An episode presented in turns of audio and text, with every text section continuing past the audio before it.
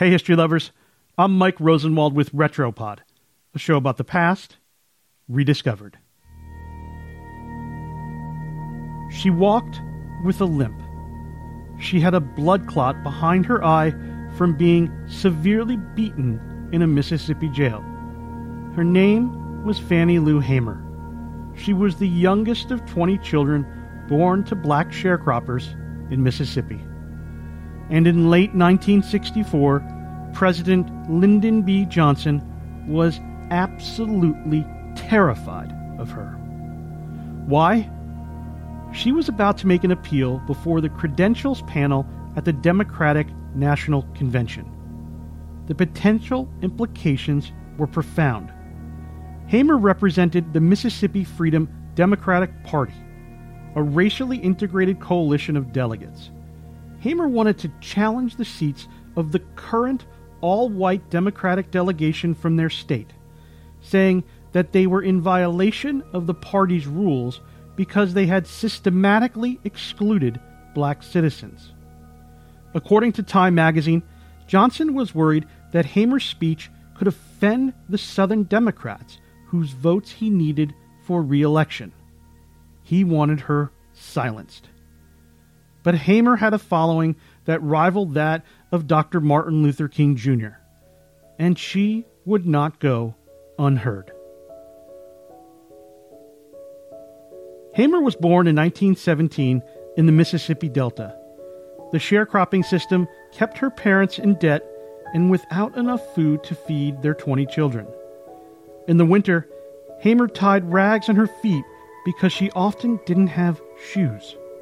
She started picking cotton when she was six years old. Hamer started her civil rights work in 1961 after she was sterilized without consent during what should have been a minor surgery. She tried to register to vote in 1962, but was turned away after she failed a literacy test, which were used in the South to discourage black people from voting. The clerk asked Hamer complicated questions like interpreting the state constitution.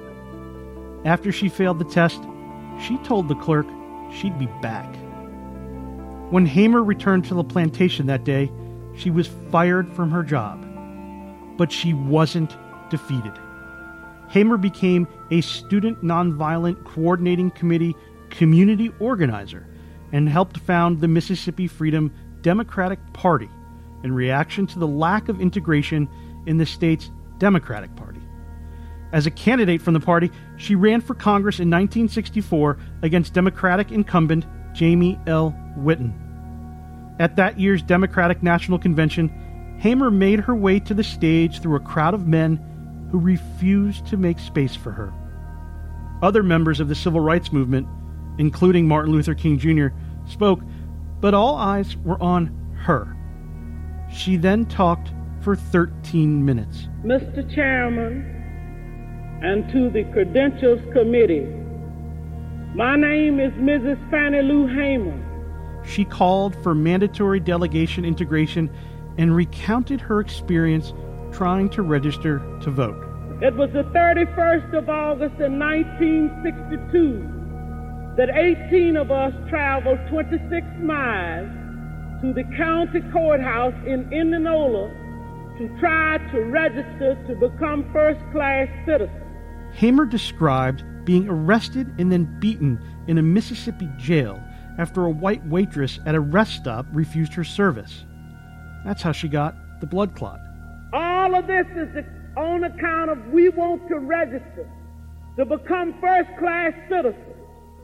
And if the Freedom Democratic Party is not seated now, I question America. After her testimony, Hamer and other Freedom Party members discovered that Johnson, a wily and tough politician, had held a news conference so that national television networks couldn't cover her testimony live. She was livid, but Johnson's efforts to silence her didn't work. That night, in a hot Atlantic City hotel room, Hamer and the rest of the country watched her testimony broadcast in prime time on the evening news. Less than a year later, Congress passed the Voting Rights Act. And at the 1968 convention in Chicago, Hamer became the first African American to be seated as a delegate. She received a standing ovation. I'm Mike Rosenwald. Thanks for listening. Special thanks to Deneen Brown, who reported this story for the Washington Post. And for more forgotten stories from history, visit washingtonpost.com slash retropod.